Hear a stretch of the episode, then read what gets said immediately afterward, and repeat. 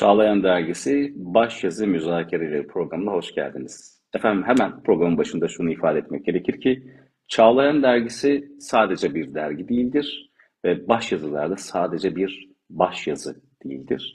Peki nedir'i böyle kısaca birkaç cümleyle anlatmak gerekirse Çağlayan Dergisi'nin ve başyazının ne olduğunu en iyi tecrit edilmiş, kovulmuş, yalnızlaştırılmış, gaybubette olan bir yere sıkıştırılmış ve yolunu arayanlar çok daha iyi tanımlar, çok daha iyi bilirler. Nitekim o en zor zamanlarda bir ışık, bir yol, bir güzergah. Dolayısıyla bu ayıdaki sayımızda inşallah Kasım ayı baş yazısının müzakeresi için kıymetli hocam Rasim Haner Beyefendiden istifade edeceğiz. Rasim hocam, hoş geldiniz efendim. Hoş bulduk efendim. Teşekkür ederim. Sağ olun. E, bu başyazıya baktığımızda şöyle bir inceleyip okuyup anlamaya gayret ettim. E, ve nitekim e, had izafındaki haddim olmayarak sadece bir başyazı olmadığını, e, her başyazıda olduğu gibi ve her birimiz dünyanın hangi coğrafyasında hangi zorlukla ve imtihanla karşı karşıya olursak bir fereç, bir mahreç olduğunu, her bir kelimenin, her bir cümlenin olduğunu kendi içimiz bunu itiraf ediyordu. Bu yüzden böyle bir söylemle başlamak istedim. Bir demet yol mülazası başlığını taşıyor bu yazı. Ee, yazıya başlamadan önce e, e, neler söylemek istersiniz? Ardından da paragraf paragraf sizden dinlemek isteriz. Baş yazının başlığı bir demet yol mülazası. Buradaki yoldan maksat yazıda da ifade edildiği gibi öncelikle Allah'a yapılan kalbi yolculuk, bu yolculuğun yapıldığı yol, ruhi yolculuk, manevi yolculuk. Sonra da arkasından başka bir yola, bir yolculuğa daha temas ediliyor. Özür dilerim. O yolculukta böyle bir kalbi yolculuğun neticesi olarak Allah'ı insanlara tanıtma yeryüzünde e, insanların Allah'la buluşmasını sağlama.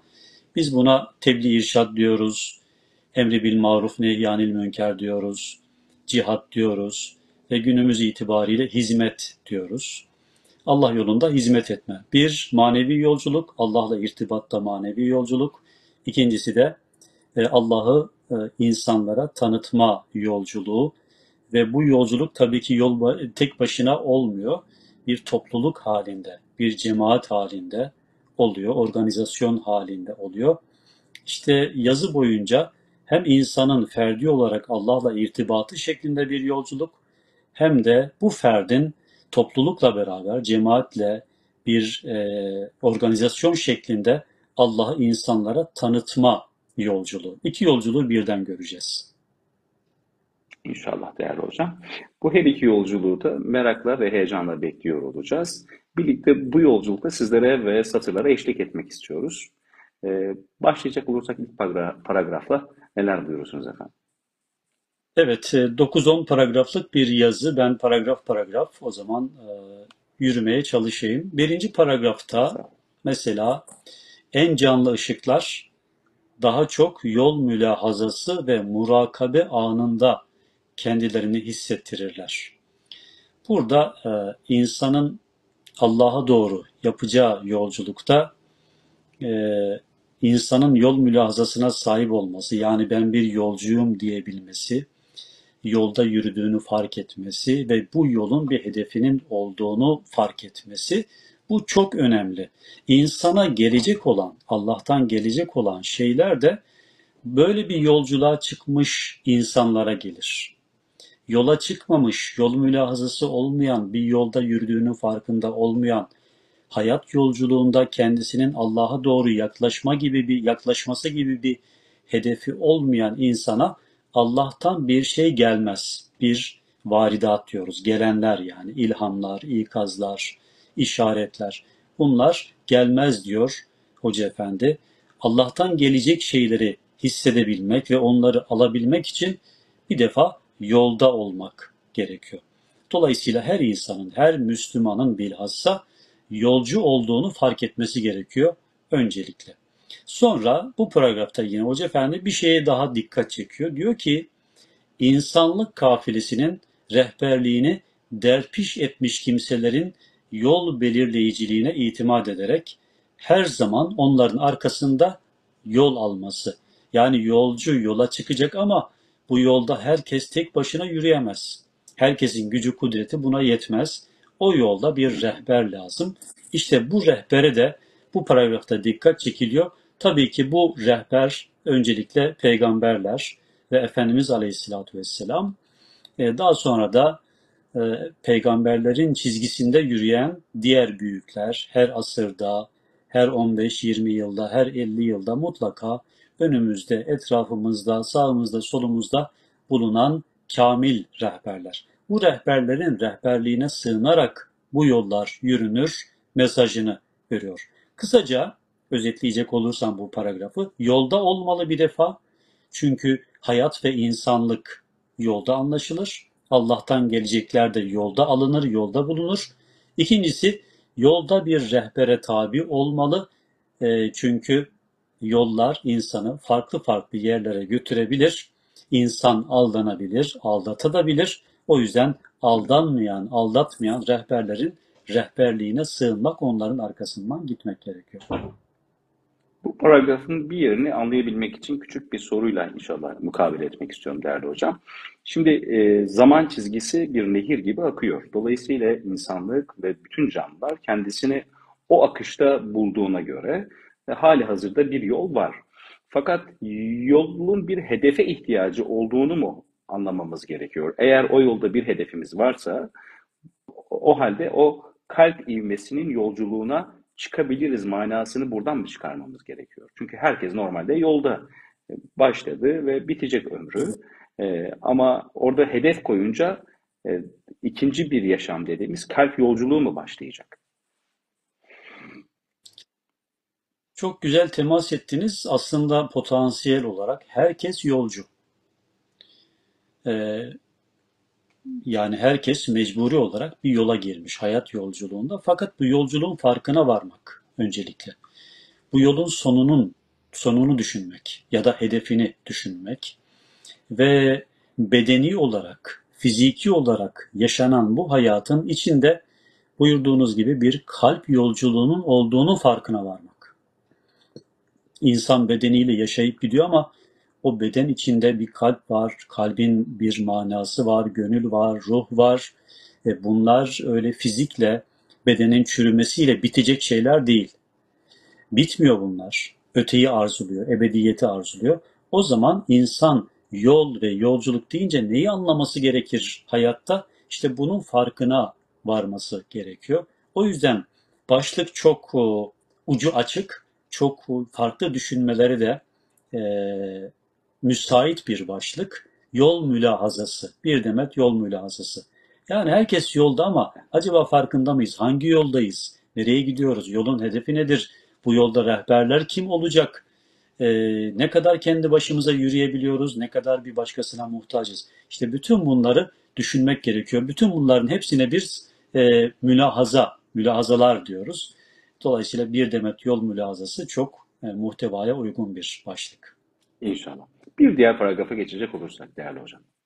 İkinci paragrafta e, Hoca Efendi diyor ki burada insanın bu yolculukta insanın karşılaşacağı şeyler var.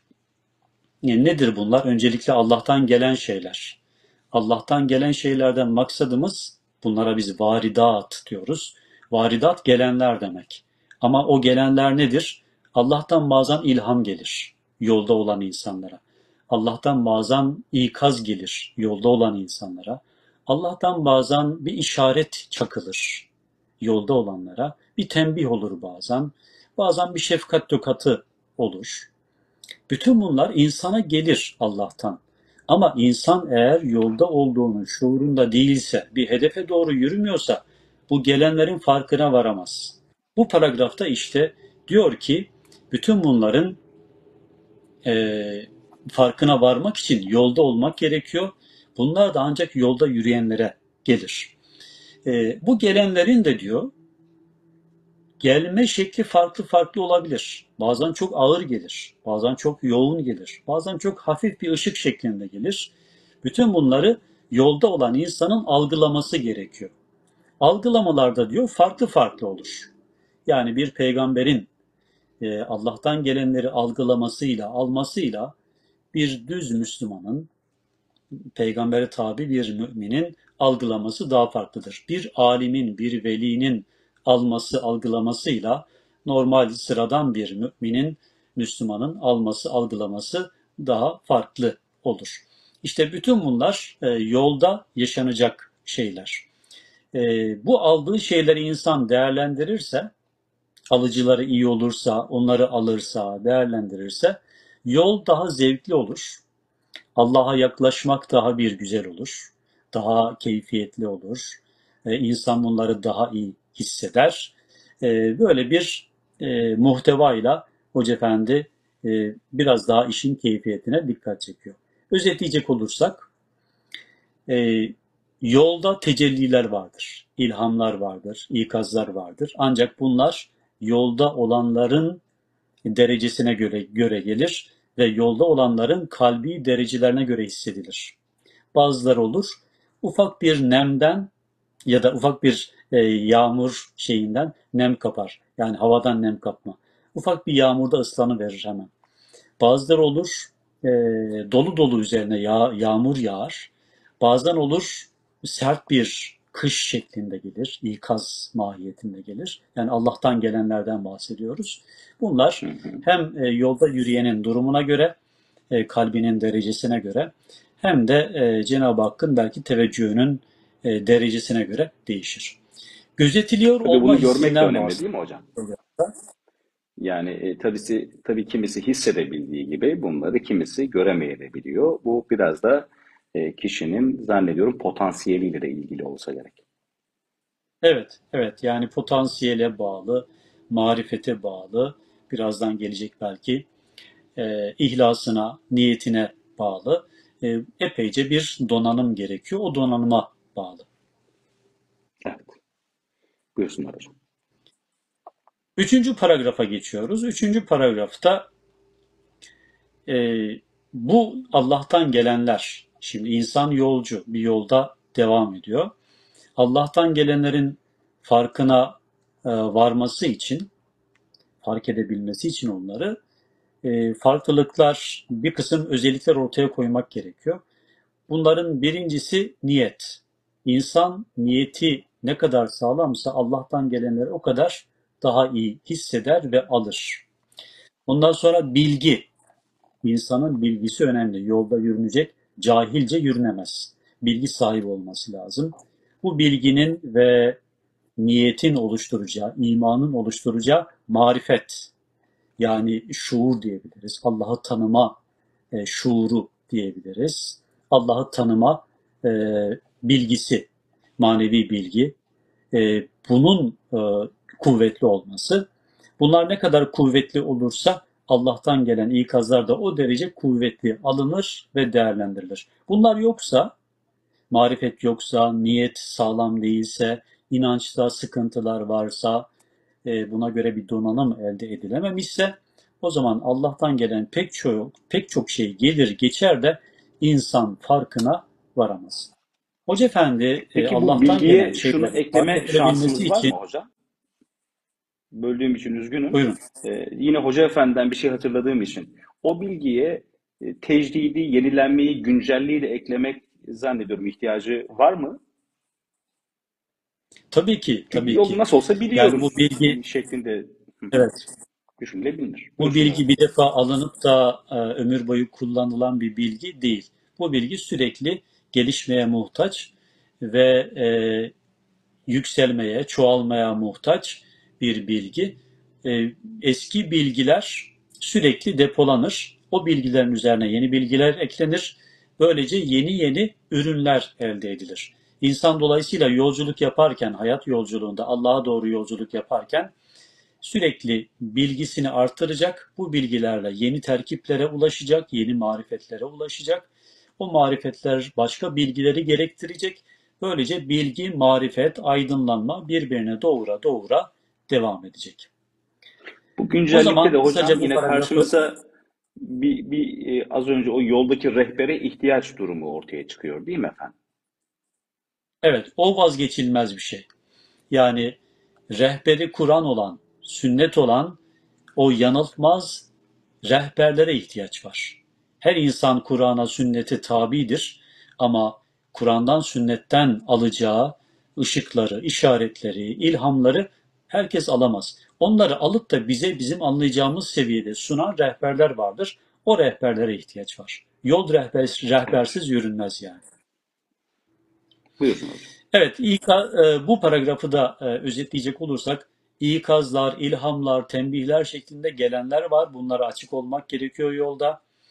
Bunlara açık olmanın şartı da e, insanın idrakinin, metafizik derinliğinin, niyetinin derin ve sağlam olması. Ondan sonra e, gelen ilhamlar insanların iç donanımına göre şekillenir. Bazen yoğun gelir, bazen hafif gelir. O yüzden de insanlar e, bazen coşkun olur, bazen solgun olur, bazen yorgun olabilir, bazen de çok hızlı gidebilir. Hayattaki e, bu Allah'a doğru yapılan yolculuğun çok farklı cilveleridir bunlar. Çok farklı renkleridir. O yüzden bazen insan öyle olsa, bazen böyle olsa da yola devam etmesi şarttır. Yani bazen ümitsizliğe kapılabilir, bazen çok coşkun olabilir. Her ikisinde de mutlaka yolda olduğu şuuruyla hareket etmesi lazım ve yola devam etmesi lazım. İnşallah. Evet hocam. Bir diğer paragraf efendim. Dördüncü paragrafa geçiyorum. Ee, burada dikkat çeken bir ifade var. Böyle bir yolda yürümeye muvaffakiyeti vuslata davet sayanlar. Şimdi manevi yolculuktan bahsediyoruz yine. Hayatta manevi yolculuk, Allah'a doğru yaptığımız yolculuk. Bu yolculukta e, yolda yürümeye muvaffak olmak. Evet, yol boyu yürümek. İnsan e, 60-70 yıl ömrü varsa bu 60-70 yıl ömrü boyunca sürekli Allah'a doğru gittiğinin şuurunda olması. İşte bu şuuru kaybetmeden ömür boyu yürüyebilmişse mesela 40 yıl, 50 yıl yürümüş. Şu an 50 yaşında diyelim. 40 yıl yürümüş 10 yaşından itibaren düşünürsek 40 yıldır bu yolda yürümeyi vuslata bir davetiye sayıyor. Yani Allah beni bu yolda yürüttüyse, kendine doğru yürütüyorsa, ben bunun farkındaysam işte bu yolun sonu, bu yolculuğun sonu vuslattır. Allah'a kavuşmaktır. O sevgiliyle karşı karşıya gelmektir. Tabiri caizse yüz yüze gelmektir diyerek yolculuğunu devam ettirir. Bu çok önemli çünkü vuslat, vuslat yolculuğun hedefidir. Yani kavuşmak. Kime kavuşmak? Allah'a kavuşmak. Yolculuğumuzun hedefi bu, Allah'a kavuşmak. E, bu cümle vurucuydu. Böyle bir davetiye olarak kabul eder diyor yolda bulunmayı. Sonra e, bu yolda bulunmanın ve vuslata ermenin en önemli dinamiklerinden, vesilelerinden bir tanesi de gece hayatı diyor Hoca Efendi. Çok yerde çok zaman dikkat çeker, vurguda bulunur bu meseleye. Geceleri diyor, buradan okuyayım. Hakka yürüme mevzuunda geceler, Hakka yürüme mevzuunda birer rıhtım, birer liman, birer rampa kabul ederek seccadesiyle hasbi hale geçtiği o en aydınlık dakikalarda. Yani yolda yürüyen insanın bir e, önemli dinamiğini hatırlatıyor. Gece hayatı. Gece hayatı nedir? Allah'la buluşma anıdır. Özellikle secdelerde. Teheccüd vakti, seher vakti, özellikle secdelerde Allah'la buluşma anıdır. İşte bu anları değerlendiren bir insan hayat boyu yolculuğunu devam ettirir. Gece esas yol alınır diye bir ifade var. Yol gece alınır e, sözü e, meşhurdur veliler arasında.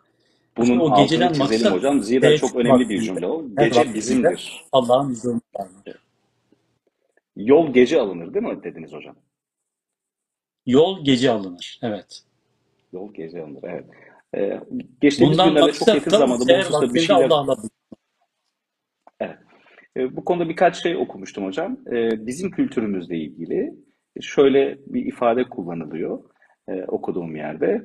E, inananlara Cenab-ı Hakk'ın sadece inananlara verdiği özel bir alandır gece. Bu yüzden gece inananlarındır, gece bizimdir. O sadece bize aittir. E, nadanın değildir yani ya da başka varlıkların değildir. Sözüm olarak diğer varlıklardan kastım işte bitki veya hayvanat alemi. Çünkü melekut alemini zaten bilmeyiz. Ama gecenin sadece inananlara münhasır Cenab-ı Hak tarafından verilmesi özel bir şans alanı. Evet hocam oradan devam edelim çünkü güzel bir alan orası. Evet, yol gece alınır dedik. Geceden maksat da e, teheccüd vakitlerinde Allah'a yaklaşma, Allah'ın huzurunda durma, secdelerde Allah'a yaklaşma. En yakın an o andır çünkü. E, bu şekilde yolculuğu keyfiyetlendirme, devamlı kılma. Bu vazgeçilmez bir şeydir. Yani e, sadece Hoca Efendi'nin anlayışında değil, bütün e, İslam'ın ruhi hayatını yaşama istikametinde konuşan, kafa yoran herkesin ortak kanaatidir. Peygamberler başta olmak üzere gece hayatı olmayanın yolu sağlam değildir. Gece mutlaka kalkıp Allah'a manevi yolculuk yapmak lazım ki hayatımızda Allah'a doğru yürü, yol yürüdüğümüzün farkında olalım her zaman, şuurunda olalım. Kısaca özetleyecek olursam, yolda yürüme muvaffakiyetini, başarısını vuslata davet saymak. Allah davet ediyor. Bana kavuşacaksınız diyor. Bu kadar yol yürüdünüz, bu yolu devam ettirin. İkincisi, gelen varidatlar, Allah'tan gelen varidatlar, gelenler yani ilhamlar, ikazlar, işaretler, bazen imtihanlar, bunlar birer iltifat çağrısı. İltifat çağrısı. Allah lütfedecek, böyle ufak ufak, küçük küçük e, işaretlerle, ikazlarla o vereceği şeyleri göstermiş oluyor. Yolda olanlar bunları fark ederler. Bir de geceler birer işte rıhtımdır, limandır, rambadır. Hoca Efendi'nin bu tür benzetmeleri var. Sanki böyle limandan açılarak insan bir yolculuğa çıkıyor gecelerde ve o yolculuk onu bir gündüz boyunca da e, devam ettiriyor. Diğer paragrafa geçecek olursak, beşinci paragraf oluyor. E, bu kadar insanı yolda yürüten, ona iltifatlar gönderen, varidatlar gönderen, ilhamlar, ikazlar, işaretler gönderen Allah e, kendisine doğru koşan yolcularını, yolda yürüyenleri hiç e, neticesiz bırakır mı? Hiç yalnız bırakır mı?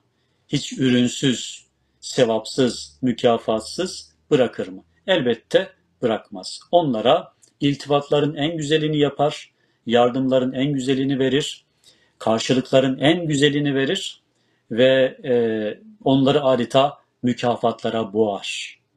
Yeter ki insan yolda olsun ve ona doğru yürüdüğünün farkında olsun. O kim?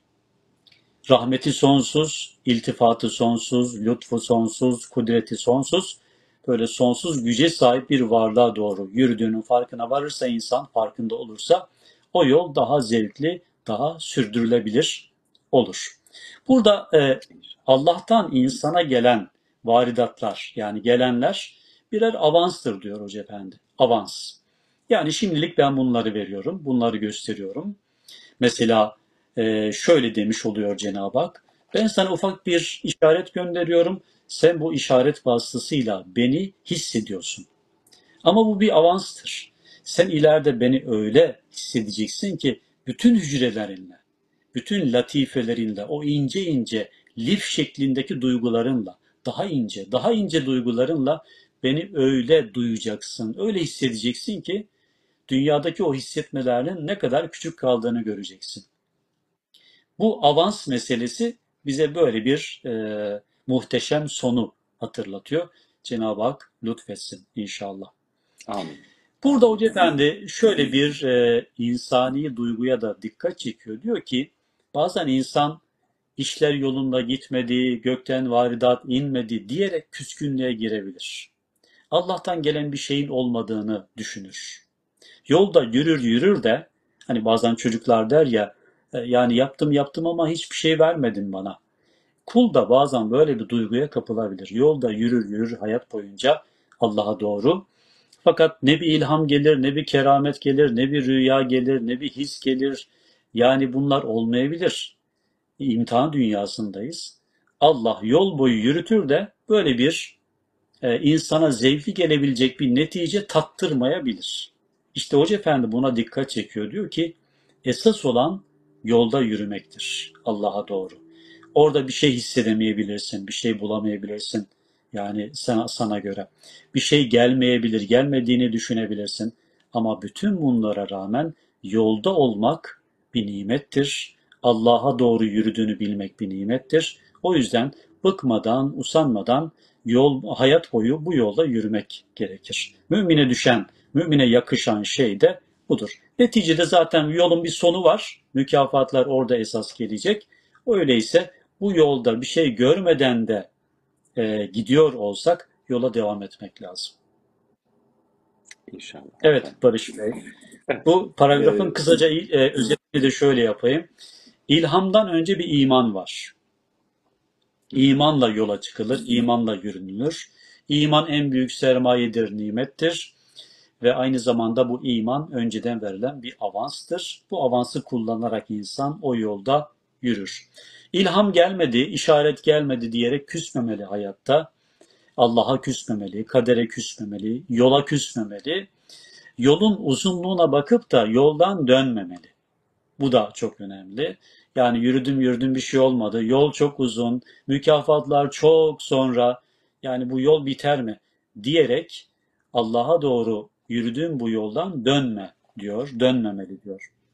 Bir de e, Allah'ın rahmeti çok geniştir. E, iman başta olmak üzere, insan olmak başta olmak üzere, yolda olmak baş, başta olmak üzere Allah'ın pek çok rahmeti var, lütfu var. Bu rahmete, lütfa paralel olarak insanın yüksek bir performans, yüksek bir himmet, bir gayret ortaya koyması gerekiyor. İnsandan beklenen bu. E, bu paragrafta buna da dikkat çekiliyor. İnşallah efendim. Evet, bir diğer paragraf değerli hocam. Bir diğer paragraf şimdi buraya kadar aslında e, yolculuğun birinci kısmı, birinci çeşidi işlendi. Manevi yolculuk.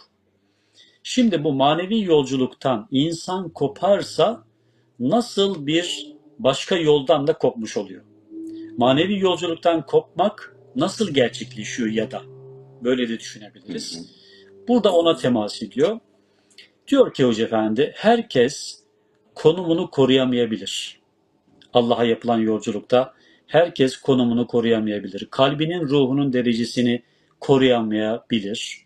Merkez kelimesini kullanıyor. Merkezden uzaklaşabilir. Merkez derken herhalde Kur'an-ı Kerim'i, Kur'ani yolu, sünnet yolunu, Efendimizin e, sünnetini e, kastediyoruz. Merkez bunlar. Ya da ya da Kur'an'la sünnetle yürünen bir yol. Kur'an sünnet çerçevesinde oluşturulan bir hayat. Merkezden maksat bu. Ya da Allah'a itimadın, imanın ve Allah'la irtibatın merkezde olması. Merkez deyince bunları mülazaya alabiliriz. Kur'an sünnet merkezinde bir hayat diyelim. Diyor ki Hoca Efendi, hayat yolculuğunda bazen insan yoldan çıkabilir, merkezden uzaklaşabilir, konumunu koruyamayabilir. Her dönemde bu tür insanlar olur. Bu insanlar bazen merkezden uzaklaşır, tekrar merkeze dönemeyebilir. Yoldan çıkar, yola tekrar dönemeyebilir. Allah korusun. Ee, ama insanın her zaman merkeze dönmesi mukadderdir. Her zaman söz konusudur. Eğer dönmek isterse, gayret ederse, birisi elinden tutarsa, bir rehbere sığınırsa insan e, tekrar yürüdüğü yola dönebilir. Tekrar merkezle irtibatını kuvvetlendirebilir. Kur'an ve sünnet merkeziyle, Allah'la irtibat merkeziyle. Allah'la irtibat ve Kur'an sünnet çerçevesinde oluşturulan bir hareketle, cemaat olabilir bu, tarikat olabilir, cemiyet olabilir, bir topluluk olabilir. Böyle bir e, insan topluluğuyla tekrar irtibatını kuvvetlendirebilir. O yüzden, o yüzden e, kafileden ayrılmış olmak, topluluktan ayrılmış olmak, merkezden uzaklaşmış olmak yolda yürürken bunlar insanın başına gelebilir ama insan tekrar dönmeyi düşünmeli. Tekrar merkeze bağlanmayı düşünmeli. Tekrar Kur'an'la sünnetle buluşmayı düşünmeli. Beni Kur'an ve sünnetle tekrar kim buluşturur? Ben nasıl buluşabilirim? Bunu araştırması gerekir. Bir rehber, bir topluluk, bir arkadaş, bazen bir eş, hatta bazen insanların kendi çocukları bile bu merkezle buluşmayı sağlayabilir. Hoca Efendi o yüzden burada e, bu meseleye temas ediyor önemli olduğundan dolayı yol mülazalarında. Burada ayrıca bir de e, şuna dikkat çekiyor. İradi olarak insan yoldan uzaklaşmamalı. Yoldan ben biraz çıkayım, biraz merkezden uzaklaşayım, biraz yaptığım şu güzel yolculukları bir kenara bırakayım, bunları özleyeceğim bir yerde durayım, kenarda durayım. Ondan sonra tekrar iyi bir şekilde özleyeyim, e, iştiyakım olsun, aşkım, şevkim artsın, tekrar döneyim diye düşünmemeli. İradi olarak böyle bir şey düşünemez, düşünmemeli insan. Çünkü yoldan ayrılınca, merkezden kopup gidince, topluluktan ayrılınca insan bir daha dönemeyebilir. Şeytan onu aldatabilir. İradi olarak böyle bir şeye girmemeli. Fakat insan gayri iradi, yolun akışı içerisinde giderken elinde olmadan bazen merkezden uzak düşebilir, yoldan ayrı düşebilir. İşte bu insanlar tekrar dönmeli, dönmeyi düşünmeli, dönmek için vesileler aramalı diyor. Kısaca özetleyecek olursak bu paragrafı yol yön değiştirenler olacak. Bunlardan tekrar geriye dönenler olacak, dönemeyenler olacak. Allah muhafaza buyursun dönememekten. Ee, gelenler, gelenler yoldan ayrıldıktan sonra tekrar geri gelenler belki de eski halinden daha kuvvetli hale gelecek. Daha bir gerilimle gelecek, daha bir özlemle gelecek. Yola daha çok sahip çıkacak. Daha sağlam yürüyecek. Ee, bir diğer mevzuda tekrar sağlam geliriz, metafizik gerilimimiz yüksek olur, yolun kıymetini daha iyi anlarız. O yüzden biraz dışarıda duralım, sonra gelelim diye düşünmemek lazım diyor. Çünkü bu düşünce risklidir, sonu tehlikeli e, olabilir. Bu şekilde iradi bir yoldan çıkmayı asla düşünmemek lazım diyor. İnşallah. Burada Barış bir sorum Bey, olacak zaten ilave edeceğiniz şey yoksa hocam. ben devam ediyorum. Estağfurullah hocam. Bir sorum olacak. Mesela büyüklerimiz bize e, namaz erkanında araları boş bırakmayın, e, o aranızdaki o bağ kopmasın derlerdi diye hatırlıyorum. Şimdi aynı şekilde bu yol mülazasında metafiziki bir birlik var. Kur'an ve sünnet çerçevesinde merkezimiz madem orası. Bu kopuşlar olmasın diye. Mesela büyüklerimiz bize namazdayken safları sık tutun diyorlardı. Peki e, burada nasıl bir öneri var? Diğer maddelerde o öneriyi bulacak mıyız yoksa ekleyeceğiniz bir şey var mı? Şimdi aslında bir sonraki paragraf belki e, dediğiniz hususla alakalı. E, ben bu paragrafa merkezle merkezle irtibat e, başlığını koydum bu paragrafa. Hemen giriş cümlesinde diyor ki Hoca Efendi, kafile içinde kalmak, genel çizgiyi korumak, rehberi ve işaretçileri takip etmek sayesinde yani bu cümle çok önemli. Demek ki merkezden kopmamak için kafile içinde kalmak gerekiyor. Yani arkadaşlarımızla, kardeşlerimizle, abilerimizle, hocalarımızla, e, bayanlar için aynı şeyler, ablalarla, ablalarıyla, rehberleriyle, yine hocalarıyla e, beraber bulunmak, kopmamak. Genel çizgiyi koruma adına bu çok önemli. Bugünümüzde de yani günümüzde yaşadığımız şu süreçte de en önemli şey irtibat. İnsanların birbiriyle irtibat kurması. Bir kişiyle de olsa, iki kişiyle de olsa bir irtibata geçmek. İkinci bir hususta okumak. Onu şimdi konu etmiyoruz. Ama irtibat çok önemli. Uzaktan ya da yakından fark etmez. Her türlü irtibat önemlidir. İrtibata geçmek gerekiyor. Merkezden kopmamak için. Şimdi Kur'an sünnet hepimizin elinde ama biz insanız, medeniyiz. İnsan topluluk halinde yaşar. Ee, insan insanla yaşar yani. İnsan taşla, toprakla yaşayamaz. Bunlarla yetinemez yani. İnsan insanla yaşar. İnsana insan İnsanın besler. insana ihtiyacı. İnsanı insan besler. O yüzden insanların bir araya gelmesi. Ama işte hangi insan? Orada da seçici olmak gerekiyor. Bana doğruyu gösterebilecek, beni ikaz edebilecek, bana rehber olabilecek insan. Ve bu insanların da dereceleri var tabii ki. Bir arkadaşımın rehberliği de var ama bir hocamın rehberliği de var. Ve bir peygamberimin rehberliği de var. İşte peygamberi her zaman bulamıyoruz. Yani peygamberlik bitti artık. Efendimizden sonra peygamberlik bitti. E bugün peygamberi takip eden peygamber varisleri var. Alimlerimiz var, hocalarımız var, imamlarımız var. E bunları da işte iyi tespit etmek gerekiyor. Bunların rehberliğine sığınmak gerekiyor. Hoca Efendi bu paragrafta diyor ki çekim gücü yüksek aydınlık ruhlarla beraber olmak. Çekim gücü yüksek aydınlık ruhlarla beraber olmak. Bir defa ruhu aydın olacak. Bilgisi, kafası, kalbi aydın olacak. Ondan sonra Ve çekim gücü alanı çok olacak. yüksek olacak. Çekim gücü çok yüksek olacak. Cazibe alanı yüksek olacak. Yani size örnek olabilecek, size örnek bir hayat sunabilecek. Hem şahsi hayatıyla hem fikirleriyle, e, hareket tarzlarıyla, ufkuyla size e, bir çekim merkezi oluşturacak, cazibe merkezi oluşturacak. Sonra e, bu insanlarla beraber olmak. Sonra merkezde irtibatı kuvveti tutmak, Kur'an'la, sünnetle, Kur'an ve sünneti yaşayan insanlarla e, merkezi kuvveti tutmak. Bu paragrafın özü bu diyebiliriz yani. E, rehberin rehberliği, merkezle irtibat çok çok çok çok önemli. Bir diğer Devam paragraf. eden paragrafta evet bir e, seyahat kahramanı diye isimlendiriyor Hoca Efendi. Böyle bir yolcuyu seyahat kahramanı olarak isimlendiriyor. E, diyor ki işini rastlantıya bırakmaz. Yani bir yaprak gibi ne taraftan bir rüzgar gelse ona göre uçan, havalanan, konan bir yaprak gibi olamaz insan. İşini rastlantıya bırakamaz, e, akıntıya bırakamaz, e, sürekli merkezle irtibatlı yaşar. Yani Kur'an'la, sünnetle, Kur'an sünneti rehber almış büyüklerin e, rehberliğiyle yaşar. Bunları kullanır. Bunları kendi hayatında bir avantaj olarak, bir rehber olarak kullanır. Sonra kafile başlarını takip eder ifadesi var mesela. Kafile başlarını takip eder. Kervan gibi adeta yani yolda yürüyen bir kervan, çölde yürüyen bir kervan gibi. Kafilenin başı nereye giderse sonu da oraya gidiyor.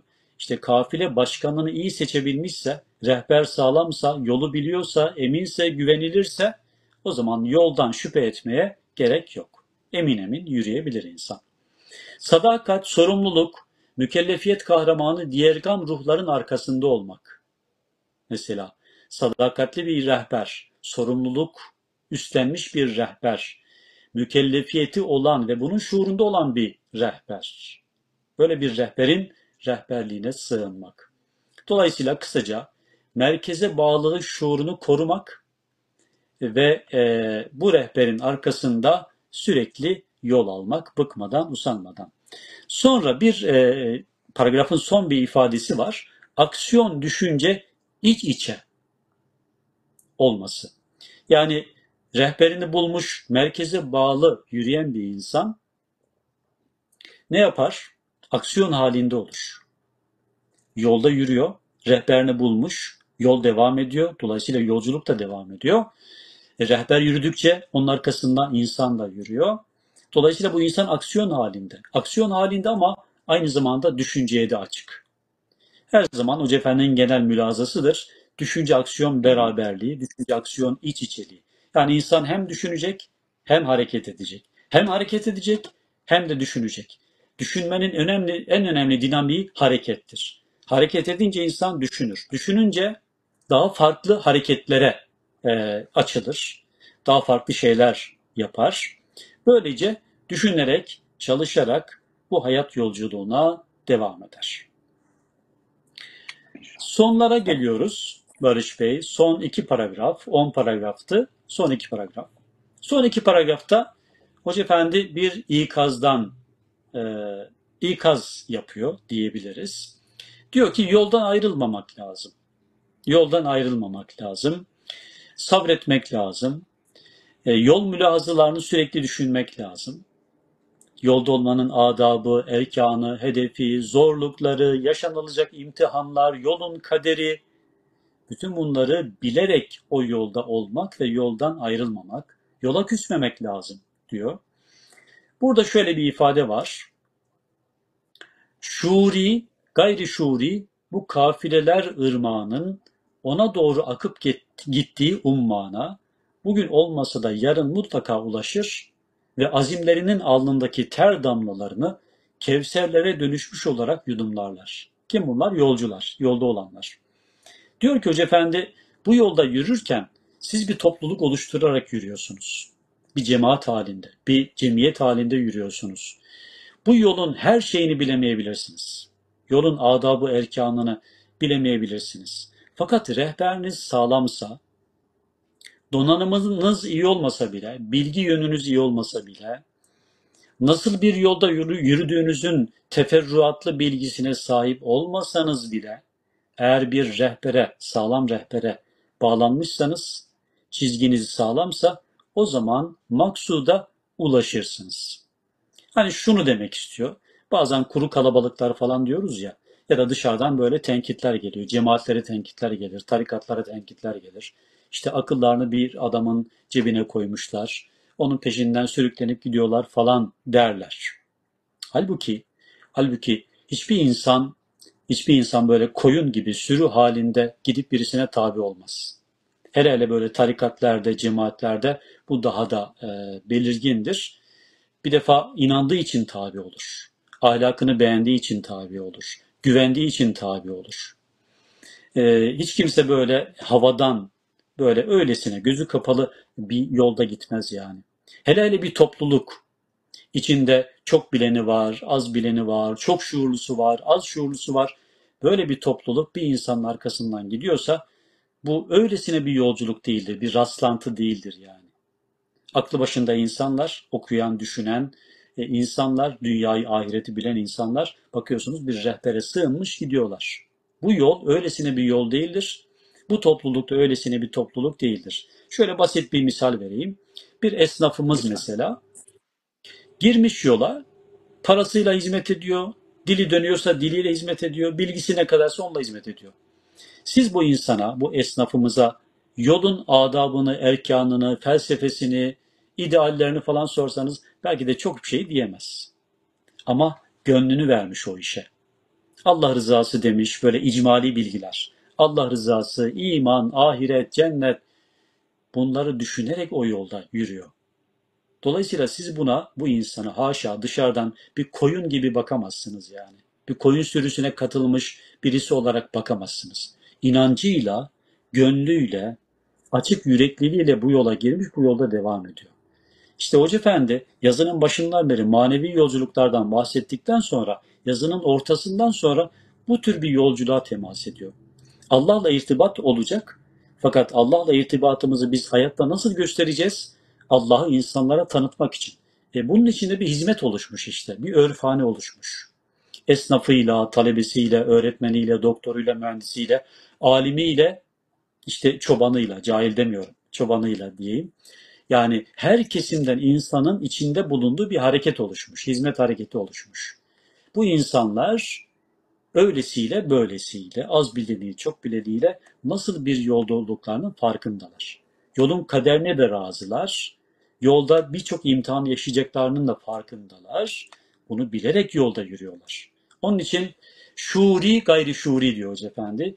Bu yolda olanlar bugün olması da yarın mutlaka denize, ummana ulaşacaklar. Yani gayelerine ulaşacaklar. Hatta hatta dahilerin dahilerin ulaşamadığı hedeflere ulaşacaklar.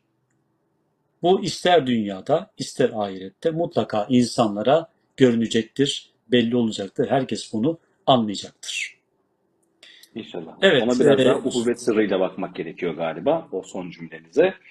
Ee, evet. Hiç bitmesini istemediğimiz paragrafların sonuncusuna geldik değerli hocam. Şimdi çok güzel bir yolculuk. Ben bunları tam aksettiremiyorum maalesef. E, vaktimiz kısa. Biz baştan e, yazının müzakeresi diyoruz ama aslında özetini, biraz özetini yapmış Özeti. oluyoruz. Tam müzakere Özeti. yapamıyoruz. Dilimiz döndüğünce. E, bu e, son sondan bir önceki paragrafın son cümlesini de okumak istiyorum müsaadenizle.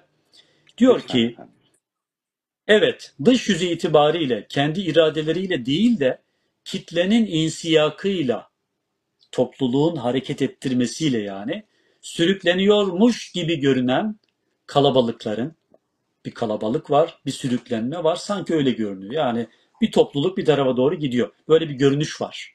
Halbuki öyle değil. Bunların yol alışı şuurlu merkezi hareketin tesiri sayesinde ferdi aksiyonu çok aşkın pek çok zafer ve vuslat projesinin birden gerçekleştiği çok vuku, vuku bulmuştur. Yani hizmet hareketini örnek verelim.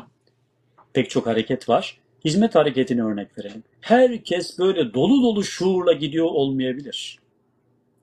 Herkes böyle çok bilgili, çok marifetli, felsefesine hakim, hikmetlerine hakim olarak e, gidiyor olmayabilir. Yani böyle bir topluluğun yürütmesiyle yürüyenler de vardır hizmette. Topluluğun cazibesiyle götürür e, gidenler de vardır. Fakat bu yolda, bu topluluk içerisinde olduktan sonra hep beraber mutlaka hedefe ulaşılır. Çünkü niyet sağlam, imanla gidiliyor, e, marifet var, sağlam bir rehber var. O zaman neden yoldan şüphe edelim? Neden bu yoldan küselim? Bu yolun çok da neticeleri göründü dünyada. O zaman neden bu yoldan vazgeçelim? Bazı noksanlıkları tamamlarız. Bazı tamirat gereken yerleri tamir ederiz. Yenilenmemiz gereken yerleri yenileriz, yola devam ederiz. Bu e, yol mülazalarında mutlaka göz önünde bulundurulması gerekiyor bu noktanın. Evet, e, şuursuz gibi görünen bir topluluğun içerisinde halbuki çok büyük bir şuur vardır, merkezi bir şuur vardır. Herkes o merkeze bağlı olarak devam eder. İhlasla, samimiyetle, gönlünü vererek. Ve son paragraf Barış Bey. Son paragrafta başlığı şöyle koydum. Hiçbir gayret küçümsenmemeli. Allah diyor bu paragrafın özeti mahiyetinde Allah diyor hiçbir gayreti küçümsemez. Durgun görünen aksiyonlar vardır. Bir şey yapmıyor görünürler insanlar. Ama hı hı. o durgunluk içerisinde büyük bir aksiyon vardır. Bazen yaptıkları çok küçük bir şeydir. Fakat o küçük şeyin arkasından çok büyük hareketler gelecektir.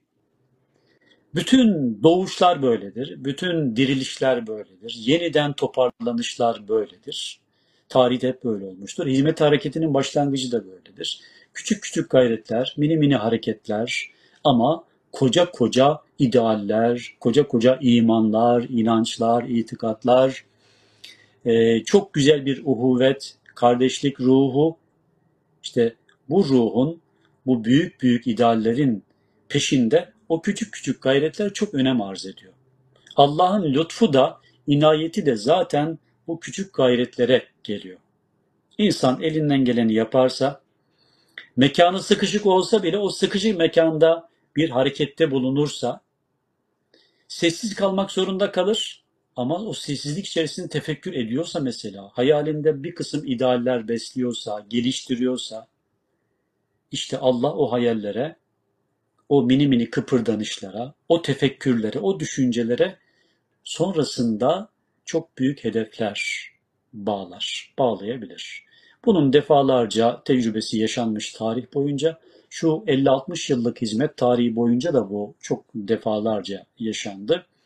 O yüzden Hoca Efendi diyor ki, ümidinizi kaybetmeden, yola küsmeden, kadere küsmeden e, devam edelim mini mini gayretlerimizi esirgemeyelim. Elimizden ne geliyorsa yapalım.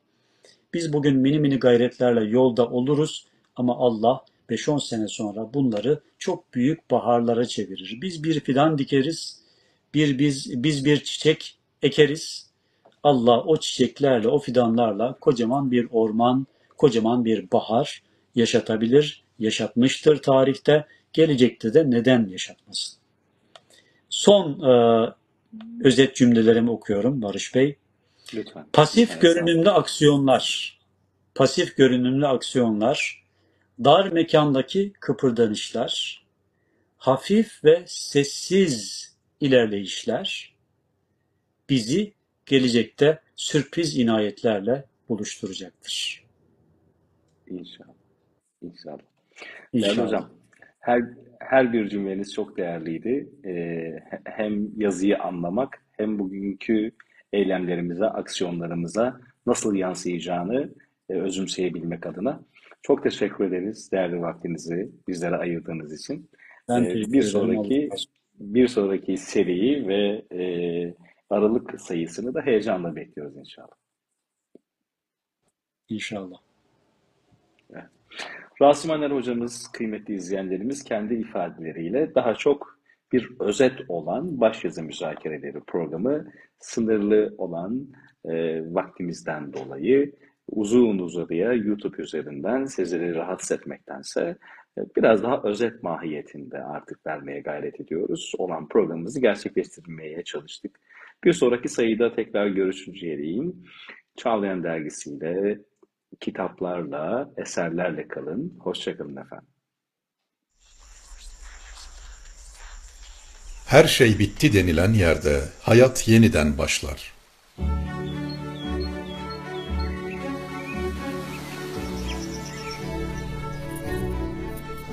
Her dem yeniden kurulur o büyük varoluşlar sahnesi. Bakılmayı, görülmeyi, okunmayı, paylaşılmayı bekler. İnsanı, zamanı, hadiseleri ve yaşamın tüm ünitelerini ele alan bir hakikat çabasında kaşif olmayı ister. Bu çaba pınar olur, çağlayana yürür. Nice irfan meyvesi esere dahilik yapar, hayat kaynağı olur. Ve dünya dillerinde bütün insanlığa ulaşmaya çalışır. Aylık ilim ve kültür çağlayanı, bir dergiden daha fazlası.